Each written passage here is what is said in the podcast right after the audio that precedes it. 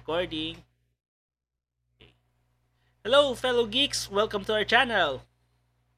where we discuss about um, tokusatsu, anime, comics, and everything under the wild world of pop culture.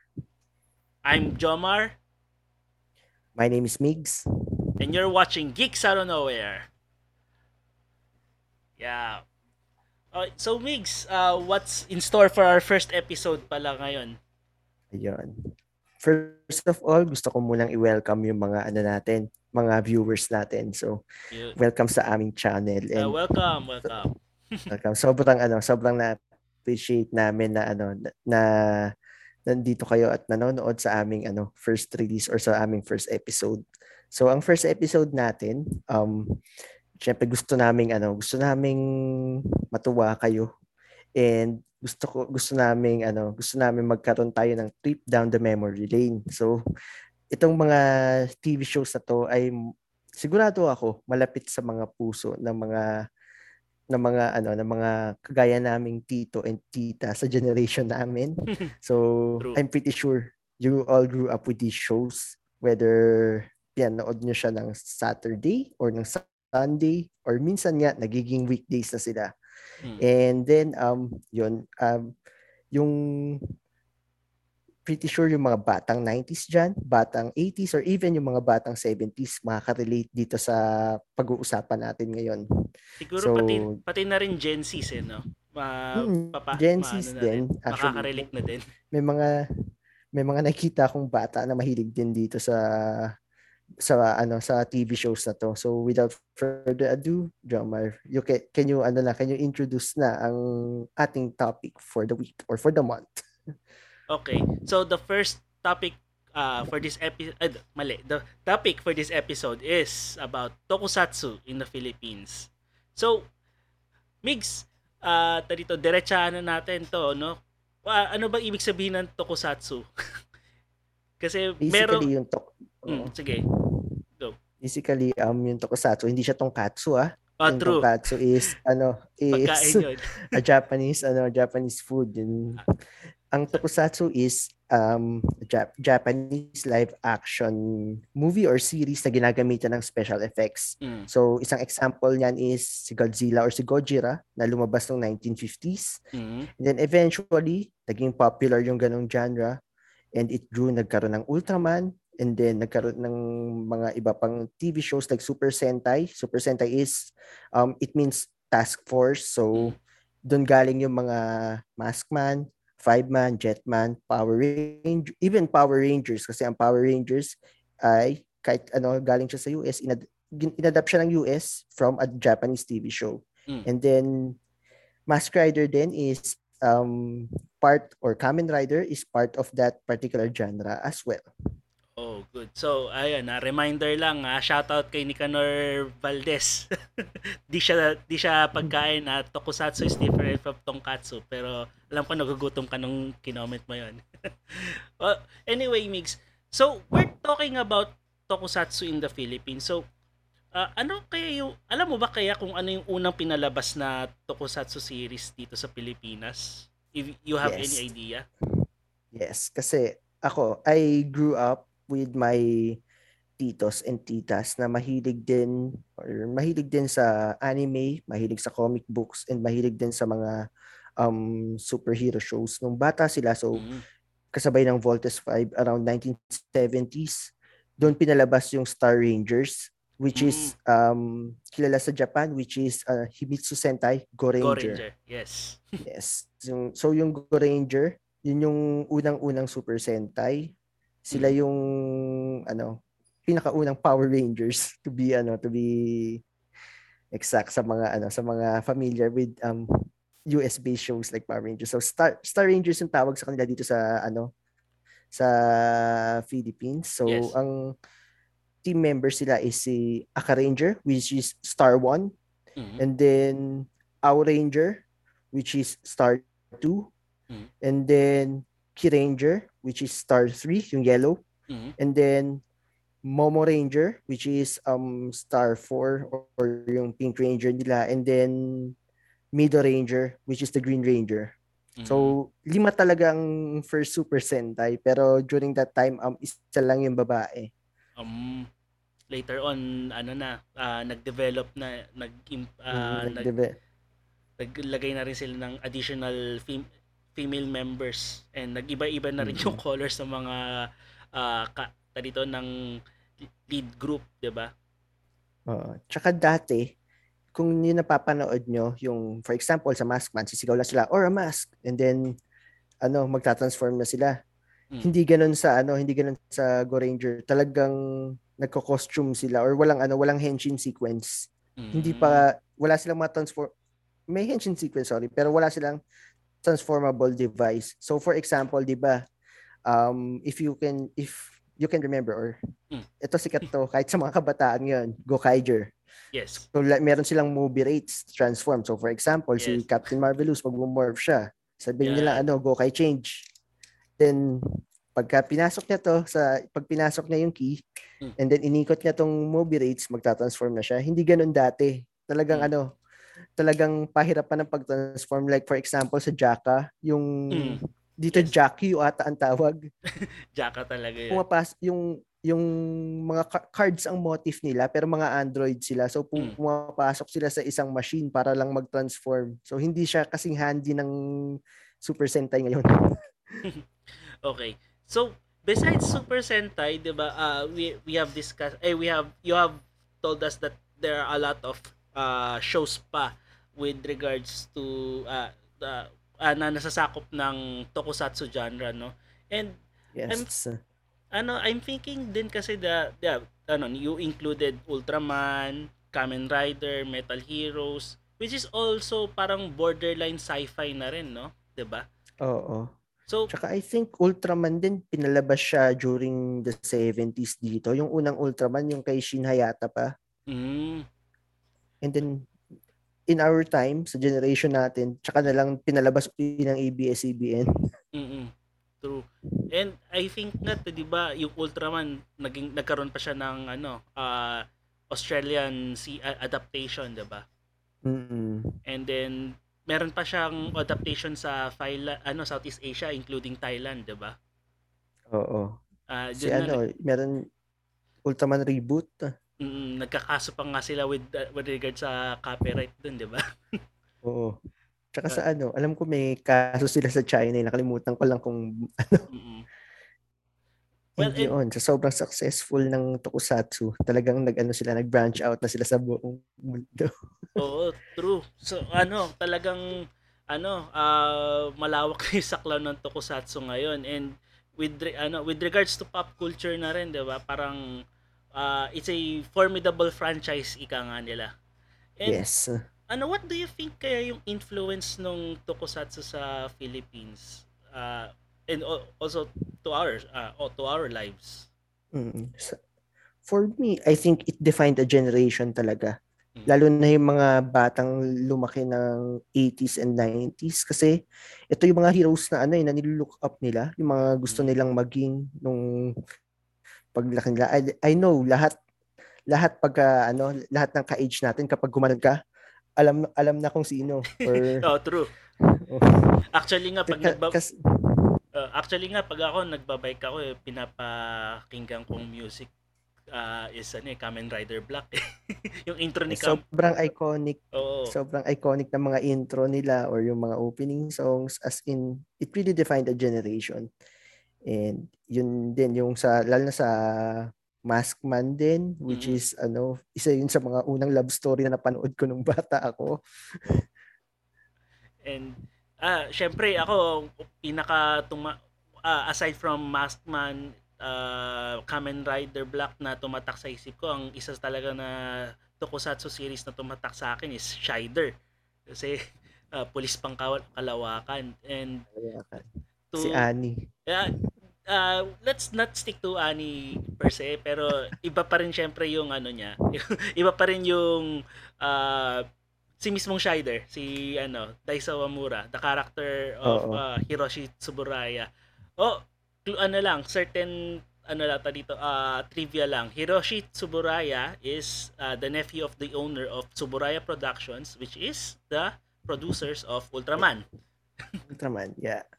So parang So, yun. nagkaroon ng connection ang pero yung sup, Mir- Metal Hero series is owned by Toei, 'di ba?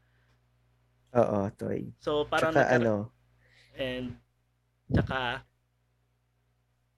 ayun, kapag nanood kayo ng episodes ng mga 90s na Ultraman, like Ultraman Tiga, Dyna, or Gaia, huwag kayo magugulat na makita nyo si Chider kasi andun talaga siya. andun si ano, yung actor, ah, si Hiroshi Tsuburaya. si Yeah, so- Hiroshi Tsuburaya. ah, the late, the late, late. great Hiroshi Tsuburaya. the late great. And also dito parang ano no, uh, aside from the entertainment that these shows provide, parang there's also underlying lessons na provide nung mga shows na ano eh na, na tokusatsu eh. Kasi, kasi it's somehow ano eh, a coming of age shows kasi karamihan Mm-mm. sa mga ah, pinapakita ni or ma- karamihan sa cast ng ah, mga tokusatsu shows are either teenagers or young adults. Tama ba? Oo. Except kay Hibiki.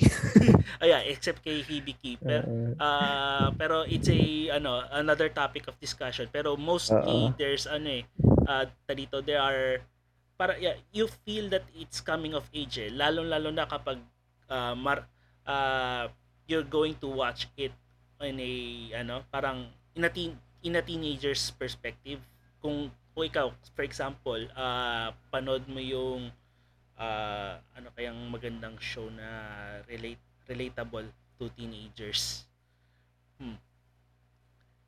say for example uh, Turbo Ranger yun it's a Mm-mm. Kasi also- mga high school Mm, sila. high school. Oo. And dito kung as a teenager kung mapapanood mo 'yon, parang makaka-relate ka kasi di- parang estudyante rin kasi yung cast members eh, 'di ba? Mm-mm. Same din with ano with five man tas mga Mm. bata kayo. That's ano parang uy ang cool naman ng mga teachers na to nagig ano Mm. sila yung mga bida. So kahit papano, although aminin na natin nung mga nung bat nung kabataan natin, yun ah, as much as possible we try to avoid ano to avoid homework, to avoid school. Pero nakaka-inspire din minsan pag nanood ka ng five man dahil school yung setting. Sabi, uy, parang ano, parang na-experience ko to sa school dati ah. Yung mga ganong ano, mga ganong ganong episode. So, at some point, nakikita rin ng mga bata or ng mga young adults, nakaka-relate sila dun sa mga heroes. And then yun din, uh, since ito mga shows na to, it promotes yung goodness and justice sa mga bida nila. So at an early age, nalalaman ng mga bata yung tama at mali. Mm, true. Yes. And speaking of tama tama o mali, without being too political about it naman, 'di ba? Uh, we're uh, we know that we are living in a society na medyo ano ngayon, 'di ba? And it's important rin talaga na those people who are uh, who are watching these kinds of shows also have the strong have this strong sense of uh, justice and responsibility towards their fellow men and uh, towards other people and to, to their country. Uh, tama ba, Migs? Mm, tama. Tsaka, ah, going back din sa ano, sa nostalgia trip natin, ayun. yung I think sobrang nagboom ang tokusatsu dito sa Pilipinas around late 80s until the early na un- until the mid 1990s actually. Mm. Kasi I think nung before ta- before pa tayo ipanganak, and yung Bioman, I think sobrang Chodenshi Bioman, sobrang hit to sa ano sa Philippines. Mm-mm. As in ginawan pa siya ng parody nila Vic Soto na Kabayo Kids. Ah, oo, naalala ko yung movie na yun. So isa Parang- isa siya sa ano pinaka isa sa mga pinaka successful na tokusatsu or Super Sentai series dito sa Philip sa Pilipinas yun. Then after that nagka doon na pinalabas yung ibang Super Sentai like Maskman, Mm. Turbo Ranger, Five Man, and then Jetman, Jetman. Goggle, even Goggle 5 yes, umabot din Goggle dito. Oo. And then And afterwards, then Power Rangers na, 'di ba? Power Rangers. So, yung Power Rangers yun, grabe. It defined um, an era. Mm-mm. sobrang ano, sobrang popular niya as in Which is- like every Ano yun? Which is separate dun sa mismong Super Sentai uh, series, Super Sentai na Mm-mm. genre na pinanggalingan niya, 'di ba? So it's another topic of discussion ulit yun. Oo. So from from this topic, ang dami nating mapagdi-discuss pang other topics. Magbo-branch out. Oo, Oo. 'di ba? So, ayun, hindi lang din Super Sentai ang nakarating dito sa atin. So, may isa pang super popular na hanggang ngayon, popular na popular siya. Mm. As in, the site na makikita mo, alam mo nang nandun siya, alam mo siya na yon which is Kamen Rider Black or Mask Rider Black. So, if Yes. I'm not mistaken, yun ang unang rider series na pinalabas dito sa Pilipinas and sobrang naging hit siya. Mhm. Ah, ano yung Sobrang ano, sikat siya dito. ano pa yung element ni oh, ano what Kamen Rider Black has as a series kaya bakit siya nag bakit siya naging sikat sa Pilipinas ano kaya sa tingin Well, I think unang-una yung transformation pose niya sobrang Mhm. iconic. True. And then meron siyang iconic din na mga motor, Battle Hopper and si Road Sector. Mhm. And yung mga kalaban niya, hindi siya yung actually natatakot ako sa mga kalaban nila nila before eh, lalo na dun sa tatlong priests, Oo. priest and priestess. Sobrang ano siya, sobrang nakakilabot yung itsura nakakilabot siya. And yun din, maganda yung story niya. It's about ang sa mga unfamiliar with Kamen Rider Black, um yung story niya is about two stepbrothers. So si Robert Akisuki which is si Kotaro Minami sa original version and si Steven which is uh Nobuhiko. Nobuhiko ang name niya sa ano, Oh, Nobuhiko Akizuki. oo, Siya talaga yung Akizuki. Akizuki. Oo. Kasi si si Kotaro adopted siya nung stepfather niya. So nung birthday nila, Mm. inabduct sila ng Gorgom which is isang cult para gawing ano, dalawang creation kings. Mhm. So yung dalawang creation kings na yon, sila yung maglalaban sila in the end and yung isa siya ang magiging ruler ng world. Oh, So Century si King. no, Century King. So si Black Sun, Kamen Rider Black, siya si Black Sun and then si Shadow Moon. Steven naman, yung sinabuhi ko siya din si Shadow Moon. Yan. So I think sobrang nahila ng mga nahila yung mga Pinoy ng ganung story. Same with ano kasi Voltes 5. I think kapag may ano kapag may family Mm. Family, family elements. related ano elements yung kwento, I think malaki ang hatak niya with the Filipino culture before. Mm. Mm, Siguro, And then, and then ano pa, Mix? I and then I think ano uh the fact na ano rin, the fact na na-overcome din ni Mask Rider Black lahat ng kalaban niya. Sobra, kaya gustong-gusto siya ng mga kabataan. Kasi wala siyang weapon eh. Ang, wep, ang gamit niya lang Rider Punch, Rider Kick, tsaka Rider Chop, and Kingston Flash. true. Wala siyang sword, wala siyang baril. So I Mhm. think um isa yung factor din para kaya siya nagustuhan ng mga kabataan noon. Yeah, true. And, ah ah, sige, going going to other tokusatsu series naman tayo. So, we have already discussed siguro Ultraman, 'di ba? Um, uh, Super Sentai that we have that was shown here in the Philippines, also Kamen Rider. And siguro ano pa, we have also I think Metal Heroes like uh, the Space Sheriff trilogy Oo. uh, now we have already talked about Shider and I think the other uh, other uh, uh, spa- uh, metal hero or space sheriff series that uh, fil- that we have watched here in the Philippines is ano uh, dito Sharivan I know not, Sharivan Gavan. Gavan Gavan. Gavan Mhm. and I Actually, think mas gusto ko siya kay Shider. eh. Actually, ta dito mas na ano eh, ta dito ang ganda ng music ni Gavan eh, napaka boppy ng music niya eh. And syempre uh, in the Philippines it was it was shown as Star ano, Sky Ranger. Tama ba? Star, Sky Ranger, oo. Oo, Sky sa Ranger. Channel 5. Channel I think it's Channel 9. Tama ba? RPN. I think, baka ano, Channel 5 and Channel 9. Kasi nag-rerun din sila before. Oo. I, yeah. And to think na ano no, parang naun par, naun na bang pinalabas si Shider compared kay ano Nauna si Shider, oo. sa 90 Philippines. I think, oo. I think 80s, pina, 80s to, ni- to early 90s si Shider. And then, uh, mid-90s si Gavan. Kaya yun, Mm. hindi kasing popular ni Gavan si Scheider dito. Mm. Pero sa Brazil, Which is baliktad. Oo, pas sa Brazil sa si Baliktad. Gavan. Mm. Baliktad Tsaka sa Japan, dito. masikat si ano, masikat si Gavan compared kay Scheider. Which brings me to think about the adaptation na ginawa noon ng ah, GMA sa ano sa Space Sheriff series. Uh, which influenced Actually, uh, which in uh, yeah, the that series actually influenced uh, one of the TV shows here in the Philippines which is uh, what we call uh, what entitled Zaido kumbaga and we're not Mm-mm. we're not going to talk about it pa Yeah. Eh, wag muna Ayoko yun. siyang pag-usapan. Eh, Ayoko talaga siyang pag-usapan. uh, na bring na brought up ko lang yung topic kasi influ- because of its influence nga 'di ba sa ating culture I hate it then. I hate I still hate it now. Siguro another ano topic of discussion na lang 'yun kung ba ano kung gaano kapangit yung mga nag naging live action adaptations ng mga uh, no uh, either adapt Philip local adaptations or live action adaptations siguro pag-iisahin na lang natin yun. Mm-mm. Anyway, other another series ata na napanood natin is uh, the ano, RoboCop series. RoboCop series lang yun yung naisip ko eh kasi we have Jiban at yeah, eh, Jiban John and Jan- Jan Person. Person yung Oo. mga napanood natin dito sa Philippines eh. Anyway, Meron pa eh, pero Ah. hindi sikat.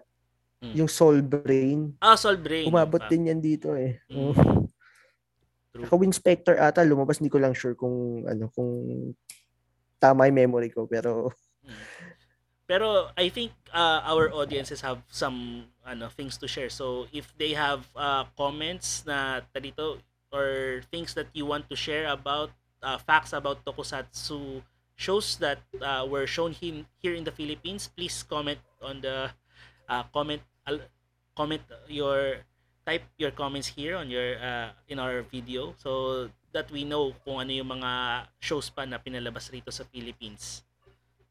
Oo, yes. And then doon naman sa ano, since sa pag-usapan na natin yung mga yung tokusatsu boom nung Mm. late 80s and 90s. Then dumating tayo sa Power Rangers yun talaga. Sobrang Ah. popular niya to the point na lahat ng laman ng toy stores puro Mm. Power Rangers, karamihan Power Rangers. And then i-share ko din actually nung ano, Mm. nung mga bata pa tayo. Medyo hirap na hirap kaming bumili ng toys na related to tokusatsu kasi Mm. hindi ko alam kung hirap bang mag-import pa yung mga distributor dito. Kasi parang yung Mask Rider Black, hindi ako maka, hindi kami makahanap ng ano ng original puro bootleg. Same with Maskman and then Yes. Bioman. Nakukuha ko yung mga sa palengke lang pero Mm-mm. yung Power Rangers ang dali kasi all over siya ng lahat ng toy stores meron eh. Pero yung mga kagaya ng Turbo Rangers, Turbo, Turbo Rangers 5 man, parang hindi ako nakakita no nung ano nung bata ako na meron sa toy store sa mall. Oh, kasi hirap siguro kasi parang exclusive di naman sa exclusive to Japan pero wala sil wala siguro hindi pa siya ma-import dito kasi Oo. ano tarito hindi naman ganun kalaki yung demand kumbaga to import those toys 'di ba Mm-mm. and, And siguro then ano I think siguro one of the inf- uh, the influences na siguro uh, we can talk about is how it carried over uh, tokusatsu here in the Philippines has car- carried over with the boom of uh, internet na rin sabihin natin. Oo. kasi Yung sa, ayun, ay sige go Mix. Yung nag, paano siya nag-carry over? Mm after ng Power Rangers talaga as in nag medyo nag-disappear sila eh after ng Power Rangers Zeo and Turbo. Parang medyo yung mga local stations dito nag-move on na to anime like dun kasi doon naman nag-boom si Ghost Fighter and then Yes. si Dragon Ball Z Mhm. pero I think one tokusatsu show na medyo nag-revive or naging sobrang popular din dito after nung in the late 90s Mm. is ano Ultramantiga ah yes Ultramantiga true Ah. ah dito every 4 PM ata yun sa GMA pinapana, Sa pinapalabas. GMA, oo. And hindi lang siya, hindi niya lang ni-revitalize yung tokusatsu genre dito sa Philippines. It also revitalized the tokusatsu genre sa Japan. Mm. So it led to revival kasi 1996 siya pinalabas sa Japan. So at that time, nasa brink na rin yata ng cancellation ng Super Sentai with Oranger and Car Ranger. So sobrang baba ng ratings. And then when Ultraman Tiga was shown to the ano to the people, nagkaroon ng renewed interest sa tokusatsu lahat. It, it even ano it even led us sa revival din ng Kamen Rider na sa 2000 in the year Wow. 2000.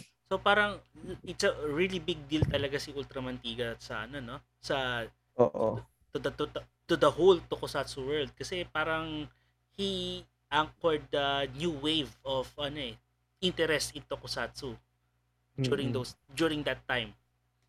during that time. Tsaka doon din mo rin makikita yung ano, yung ba, pagbabago ng formula ng storytelling nila. Yung for example sa sa mga early or sa mga lumang tokusatsu na masyadong goofy yung mga kalaban or Mm.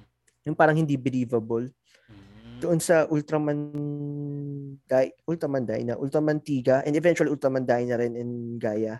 Mm. Nakita mo meron ng ano, may aim din sila hindi lang sa younger kids but to the fans na nag, na lumaki na din. Mer- meron na silang ano, meron ng kumbaga nilagyan na nila ng ano ng pang mature theme. Mm. Which is actually parang ano kasi ito dito. Parang it's either na-realize ng creator ng producers or uh, ng creators na ng mga series na to na their audience is uh, parang tumatanda na rin, 'di ba? Mm.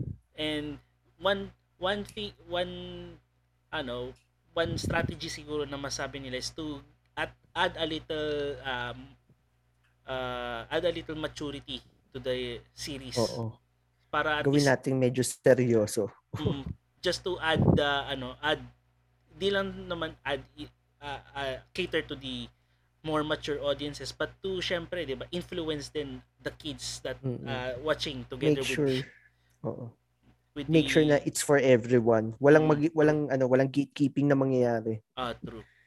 'Di ba? Parang it's for everyone nga sa- sabi mo. At the same time, parang nag-enjoy yung di lang bata, pari, pati na rin yung mga Oo. older fans ng to- ah, tokusatsu genre.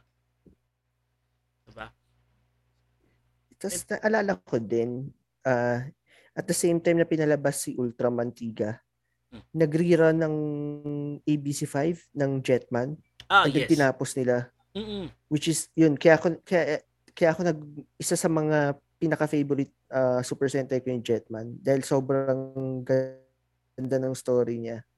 So, hindi siya nag-focus sa, ano, actually, yun nga, med- medyo mature ang, ano, medyo mature yung kwento ng Jetman. So, nag-focus siya, merong love triangle, and eventually, merong namatay sa team eh. So, yun yung nakakagulat, yun yung nakaka, ano, nakakagulat for that time. Mm. And Parang si- never been done siya. siguro ah, our top 10 ano Super Sentai seri- uh, series uh, next ano natin next episode natin 'yon no? na spoiler mo yung isa mong favorite It's something to, para ano, may something to look forward to sila. So, a- ako ngayon, parang nafe-feel ko pa rin yung influence and yung talito, um, in, yeah, influence and the, ano, parang yung, talito, aura, or yung parang the presence ng Super Sentai here in the Philippines. Kasi talito, because of ano the internet eh napakaliit na ng Mm-mm. ginawa ng napakaliit na mundo nung ano eh ginawa na ng internet na napakaliit yung buong mundo and somehow kahit pa paano uh, naging accessible na rin sa atin yung mga tokusatsu shows eh Oo. Pwede na nilang balikan din. Ah, hindi na ganun kahirap kasi dati talaga Yes, aasa ka sa ano, aasa ka sa station which is yun nga ah, after ng Ultraman, after nung revival ng Jetman, medyo nawala ang tokusatsu sa atin. I think bumalik lang siya sa nung time na pinalabas yung Kamen Rider Ryuki sa ABS-CBN as well as Mm. yung Power Rangers Wild Force and then eventually Mask Rider 555 and then Blade then Hibiki. So I Yes. think that's the last ano, last Yeah. Japanese shows na lumabas dito as well as yung Grand Zazers. Yung Star Mm. God series. Ah, yun. Diba? Ayun, parang uh, Grand Chasers, uh, meron pa. Tayo lang, um, Ryuken, Risers. Just and Risers, then saka Ryukendo, if they can, Ryukendo, uh, oo. if they can remember about it. parang, I it's, think a, yun, na yung mga last. Oo, Mhm. na lum- Kasi Which eventually nag-focus na ang mga mag, ang mga TV stations sa teleserye. yeah, kaya nga eh. Pero, good thing talaga na nagkaroon ng internet ngayon eh. Kasi they, we can really watch the shows that we love uh, ev- anytime, anywhere, 'di ba? Pero, hindi, pero syempre, uh, some people have acquired it illegally through pir- piracy. Di naman natin mapagkakaila yun, 'di ba? pero, there's ano eh, parang, uh, there's a, there was a way that uh, there's a move by Toei that uh, which really shocked me na ginawa nila eh. Mm-mm. which was ano eh they have they made a YouTube channel which is titled uh, Toei Tokusatsu channel ba tama ba. You Ah, can Tokusa- check that out sa sa YouTube Toy Tokusatsu channel sa YouTube. Andun yung ano, yung mga old catalog nila ng mga Tokusatsu shows. But uh, may catch nga lang minsan um, region lock yung ibang episodes naka-region lock, eh yung iba walang subtitles. oh yun lang actually I tried to watch nga Kamen Rider Black to that cha ano eh uh, through that channel and some of its episodes walang English subtitles Walang pa. subtitle. Oo. although Yun yung yung, ano, yun yung complaint ng mga ano, mga fans na nakikita ko sa comments. Oh. Saka ata dito, although you other people other uh, other shows are region locked, 'di ba? Pero they can access it naman through VPN eh, which is easy easy to do naman. Hmm, Pwede diba? rin. Oo. I, I- actually I do it eh. Kasi one time I'm trying to watch Super Sentai like uh dito uh Go Ranger, 'di ba? Parang hindi ko siya ma-access through our internet here. So what I did was to try to use VPN and then eventually I was able to ano, access the shows. Pero napaka ano ngayon no, parang to look looking back, ang laki talaga ng influence hanggang ngayon ng tokusatsu sa Yes. ating I buhay. agree. And Maski yung ano, kahit hindi rin yung Japanese uh, source material or shows yung nakapanood nila, maski yung Power Rangers, yung Mighty Morphin, ang laki. Halos tanungin mo kung an, ano yung Power Rangers, alam nila. So parang ano talaga parang it's in everyone's subconsciousness ika nga nila. Mm-mm. Diba, parang uh, wh- when they see that picture of Power Rangers alam na nila kung ano yun. Eh, teka lang, speaking of Power Rangers, diba, na-revive nga siya into a mo- movie. Oo, in the live action movie. And then may ongoing comic book siya. As Ah, in, yun. uh, sa, from Boom Studios, may, naglalabas niya siya ng ongoing comic book hanggang ngayon. And even yung mga, ano, mga toys dati, nagkaroon, nire- nagkaroon ng release and even better, meron bagong ano line like yung Legacy Collection. So, pwede nila makuha yung mga lumang Rangers like si Green Ranger or yung original Mighty Morphin cast. Oh, that's nice to hear. And Kaya, And lang, well, ano, um, we are de- dealing, eh, dito pinag-usapan na natin yung mga shows dito na pinalabas, di ba? And then yung, uh, siguro ta dito, we also need to talk about the fans naman ng Tokusatsu, which is us and other people na rin that appreciate Tokusatsu, no? And I think, um, there are a lot of people na made their way to really uh, show their appreciation with this uh, genre. Uh, siguro, I'll uh, tell you about Jeffusion if you still remember that that site. No? Yes. Yeah, it's a Sobrang very gusto Yeah. informative site dati da, nung for its time. Yes, true kasi uh, dito it ano, it's one of the uh, websites and Facebook early Facebook pages that really ano ignite reignited the passion of people to for tokusatsu and there are people uh, 'di ba and I think there also some of those people are behind what uh, they are doing now which is yung Toku Spirits 'di ba Mm-mm. Actually, sa Toko Spirits, if I'm not mistaken, kasama lang in nag-organize is yung wife ni Red Mask, which is um, a Ah. Filipina din. Oh. Yun, speaking So, of which yun kay- pala. ah yun pala, laki rin pala ng influence ng ah, tokusatsu sa atin kasi nga one of our one of our kababayans is the wife of ano Red Mask. Mm. Red Mask. Re- so, si I think um ino-organize nila yung mga meet and greet. Sa ngayon dahil pandemic, so virtual meet and greet with some of the cast like uh, Storbo Ranger Mm, and then si Turbo si Red. Flashman, Mm. si Mask? Maskman din, si Kotaro Minami rin, na-invite din nila si Oh. Si Mask Rider Black. Oh, saka si ano, then- dito, si ano pa, si ano, Five Blue. Ken Kida Si Five Blue, oh, Ken Hoshikawa. And pre-pandemic din nag-organ to, yung Toko Spirits nag-organize sila ng convention.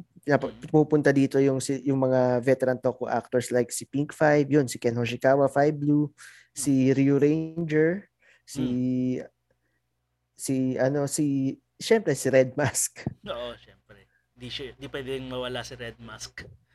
And yun din, ah yung influence din ng tokusatsu na nakuha ng, ng na na-share dito sa Philippines. Every ano, every convention na pinupuntahan ko, yung mga Toy-Con or any hobbies eh, ha- hobbies related na toy na convention, lagi silang merong mga tokusatsu merchandise, be it um toys, Mm. damit, or kahit nga stickers or minsan mugs Mm. sobrang ganun pa rin siyang kapopular lalo na yung ano yung yung big two super sentai na sobrang popular dito which is Maskman and Bioman. Mm. Sobrang hindi sila nawawala every convention. And then si Mask Rider Black, pati si Shider as well. Yes. So, uh, we have already discussed the vastness of influence ng tokusatsu sa, sa Philippines coming from those simple imported shows from Japan and how it affected all of us here no, sa, sa Philippines no uh, as fans of the show. So, any ano final words about the ano about the and any ano final thoughts kung how it will carry over pa to other generations here in the Philippines. Ako, I'm not worried about ano losing or losing audiences dito sa Pilipinas or Hmm. losing interest. Kasi although hindi na siya kasing ano kasing popular nung or kasing laki nung time natin as in laging pinag-uusapan araw-araw. Hmm. pero at this age marami pa rin siyang fans. For example meron na akong kilala dito sa subdivision namin. Ah nagbebenta siya ng toys ng toys na related sa tokusatsu. Mhm. Meron siyang ano, meron siyang anak na maliit. He that that boy loves Gokaiger. So fan siya Oh. ng ano, ng tokusatsu. As in uh, yung generation natin, I think ang ginagawa natin ngayon, it's time to pass it sa mga younger generations. Tama 'yun. Tama. Yun yung, yun yung nakikita ko. Ah, like for example, yung bata noon na dad ngayon, sinishare niya yung mga collection niya or yung mga shows pinapanood niya ng Kamen Rider or ng Super Sentai. And kids love it naman. And then nakita ko rin dun sa mga other comic book um people that I know, nanonood sila ng Power Rangers, bonding nila mag-ama. Mm. So, ayun, in that way, napapasa or ma, na, nasi-share nila, nasi-share din nila yung love nila for the genre itself. Mm. Ah, ako naman siguro, I'm I'm a bit skeptic naman kasi ngayon with regards sa ano, uh, although yeah, it's true that ano, hanggat may mga bata pa rin na na pwede nating mapasahan ng interest with regards to Super Sentai and other tokusatsu shows. Ako naman nag-aalala ako kasi parang so far parang umaasa na lang sa ano CGI ang karamihan sa mga Super Sentai shows. Ah, di, di lang di lang Super Sentai, karamihan sa mga tokusatsu shows. Umaasa na lang Mm. talaga ngayon sa CGI which is um very much uh, uh, far from the quality nung pinapalabas nung 90 1980s which is 90s. practical Oo. practical effects talaga. Yun, parang so, ah, for me ha, ah, medyo ano, medyo ano ako doon eh. Medyo leaning ako doon sa ano, ah, mga practical effects kasi parang talagang realistic eh. Parang makikita mo talaga compared to compared to CGI na medyo ah, din, hindi siya ganun ka aesthetically pleasing pero it ano, still compelling naman, 'di ba? Very Mm. compelling with the story and siguro if ah product ah, kasi I think nahihirapan na rin ang producers ng mga tokusatsu shows kasi medyo mahirap ang mag gumawa ng mga miniature models. Ah, I we don't we know that pero I think ah siguro mas kasanayan na lang din 'yun eh, 'di ba? Oo. If ah, Tsaka if ano ngayon, mm, if you still sa love cost the din genre, siguro. Oo, sa cost Mm. nga rin. But, syempre, if you still love the genre, ah, kahit na ano pa, kahit may mapa CGI pa yun or practical effects, it's okay for you. As long as, Oo. uh, dito, the love and the passion for the, ano, for the genre is still there naman. At, pero, yun Oo. nga, um, there, uh, I think, for me, there are fans that will be turned off about it. And, syempre, ngayon, medyo, ah pabata na ng pabata yung ano ah yung stories sa ah, Mhm. particularly Super Sentai 'di ba Yes. eh eh, ewan ko lang sa Kamen Rider kung medyo they're going to a little bit mature pa rin or going to a, a little bit ano ah pabata are going younger na yung ano nila yung ah, storyline nila Na- nakikita ko naman, ano rin, medyo go- going younger din. Tsaka yung gimmick, yun yung ano, yun yung medyo worried ako. Although maganda siya sa mga sales ng merchandise, pero yung Mm. sa da- sa sobrang dami ng gimmick, like for example, ang daming forms ng rider, ah yun medyo na medyo nababawasan yung quality ng story. Ah, yun pa. So, another thing rin that makes me worried about is dito, they concentrate more on the sales of the uh dito, sales of the uh the show and the toy line that promotes the show, 'di ba? So parang in a way parang dun sila nagko-concentrate na lang. Parang they make the show in uh, they make the show for the sake of the toy line. Hindi na yung parang medyo nako-commercialize na ah nako ah, too much commercialization commercialization ng mga ng toy line nila na, na parang na nakakalimutan na nilang i-improve yung quality ng storyline nila. Mm-mm. So parang Pero ako ano, nam oh, sige mix. ako naman as sa sel sa self ko sa kasi mas more on ano more on rider fan ako and fan din ako ng Sentai pero mas gusto ko rider I'm not that worried na ano kung let's say for example si Kamen Rider Saber which is I don't like I skipped it uh, yung kunyari may ganun may ayaw kang show for the year you can always skip it and come back next year baka mali mo mas maganda yung bagong show next year and sa Mask Rider naman kasi, meron silang adult line. Like for example, yung Kamen Rider Amazons, which is aimed Mm. for older viewers talaga as in mas violent and mas mas, mas ano mas mature yung story and Mm. eventually yung Mask Rider Black this Yes. year lalabas din yung Black Sun so Black Sun. Pang ano siya pang adult siya hindi siya pang bata Oh, parang ano nga, parang niretcon nila yung ano eh, yung mismong series eh. Parang they base it on the manga ng Mask Rider Black, 'di ba? Na mas more mature compared dun sa Oo. TV series. And siguro uh, with that siguro we can end the topic na about tokusatsu here in the Philippines, no? Mm. Basta stay tuned, ano, stay tuned sa next topic namin which is we're going to share Mm. our top 10 Super Sentai series. So 10 for me, 10 for Jomar. Mm, So we will kung ano ko interested kayo sa mga stories noon, we're going to give a little bit of background. Bakit gusto namin yun and kung ano yung mga stories niya or kung about saan yung mga stories nila. Okay. So, with that, guys, uh, don't forget to like and subscribe to our channel. Like this video, comment kung ano man yung mga ideas na meron kayo. and also, don't forget to like and follow our Facebook page for updates. And Migs, Yes. uh, may shoutouts ka pa dyan?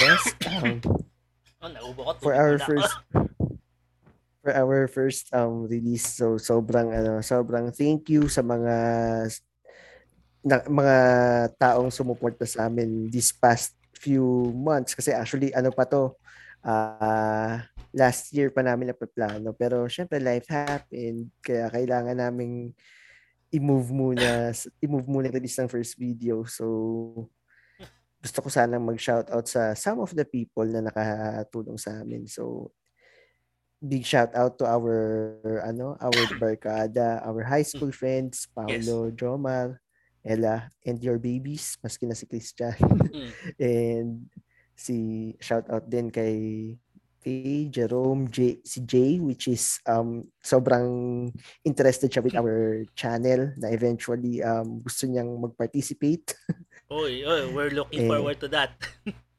Oo. And a big shout out din sa aking mga ano former former workmates turn friends. So um Walter, Wally, Nelly, and Nikki. Musta kayo dyan? Yeah. And then uh, sa mga final message na siguro sa mga other fans ng genre. So masaya or keep on enjoying remember kung ayaw nyo yung series ngayon, you can always skip and come back next year. Tama naman. Ah, ako naman for my part, uh, shoutout First, shoutout muna dun sa, sa wife ko, kay Ice. Kasi siya yung gumawa ng logo and yung mga, ano natin, ah, avatars natin. Thank you, thank you, thank Thank you you. to my wife. Thank. Kasi, talag, isa rin siya sa mga excited about our podcast and YouTube channel. Kasi, it's uh, parang related din siya kasi related relatable kasi si- naman yung ano natin topics natin eh. Syempre sa friends friends natin high school friends. And also kay Joshua Joshua sa kay Paulo din ng mga kasama natin sa kalaro natin always sa CODM di pa natin ulit nalalaro yun. Oo. DC Dapat nga may laro tayo ngayon eh kasi nag nag-record nandito tayo. Oo nga eh. eh also sa uh, mga work uh, uh, kendo. May ke- may fellow kendokas in ano uh, Igaken they're also looking forward to this uh, uh, our podcast and YouTube channel. And also to my uh, friends from college and syempre mga uh, peop may ano uh, office mates din. Na hopefully they, if they watch this uh, they would like this uh, our ch- they would like this channel and they promote it diba and hopefully this is uh, hopefully this is not our uh, last video no? marami pa tayong uh, May naka-line up. Eh. oo dami natin naka-line up. May mga ano pa tayo dream guests pa tayo. And yeah hopefully this channel would flourish. And I I think we will improve kasi it first cha ano first ano pa lang natin to first episode pa lang natin to As we go along, we'll ano, we'll introduce some new aspects and new Mhm. techniques. Ah, na-excite ako para yeah parang we're just dipping our toes pa lang sa ano dito sa uh, creating YouTube channel and ano uh, podcast diba Basta, Tama. basta may hobby kayo, make just make it happen. True. Tama yan. Tama yan. Alright. Alright. Migs, ano, uh, any other word, ano, things to share pa? Before we Sa finish? akin, we're all good na. So see you guys next month for our ano for our new topic. So just uh, since Super Sentai siya, i-ready nyo na yung mga morphers nyo. And we're going to change. Yes. Okay. Uh, So, so, So, and with that, we end our. Talang inubo ako. Uh, And with that, we end our show. So, thank you very much for listening and watching our video. Uh, please don't forget to like and subscribe our channel. Uh, ring the bell bot, uh, bell icon so you could be updated from our for our uh, from our eh, eh ako for our updates and uh, uploads sa YouTube channel. Also, please don't forget to like, uh, no, to follow and uh, like our page, Get Geeks Out of Nowhere on Facebook. And we'll also try to have our uh, Instagram and uh, TikTok kung sakali. kung hindi tayo maging ganun ka busy. Pero at least mer- meron tayong Facebook page so you can interact with us. Uh, we're also ha- going I think we're also targeting Spotify na rin, no? To have uh, Yeah. mm, Spotify and other ano uh, podcast uh, hosting uh, apps. So para at least 'di ba malawak yung uh, ano natin uh, malawak yung ating uh, platforms. mm-mm. Okay. Ay, uh, Alright. So, right. So, guys, look, uh, we're looking forward again to see you once again by next month. So, please, uh, ready, ready nyo na rin yung list nyo, ha, and tapos comment nyo na lang kung ano yung ano, mga favorite nyo na Super Sentai shows. Okay. And with that, we end this show. Thank you very much again. I'm Jomar. and then Migs, And go this is, change. this is Geeks Out of Nowhere. See you next month. Bye. Bye.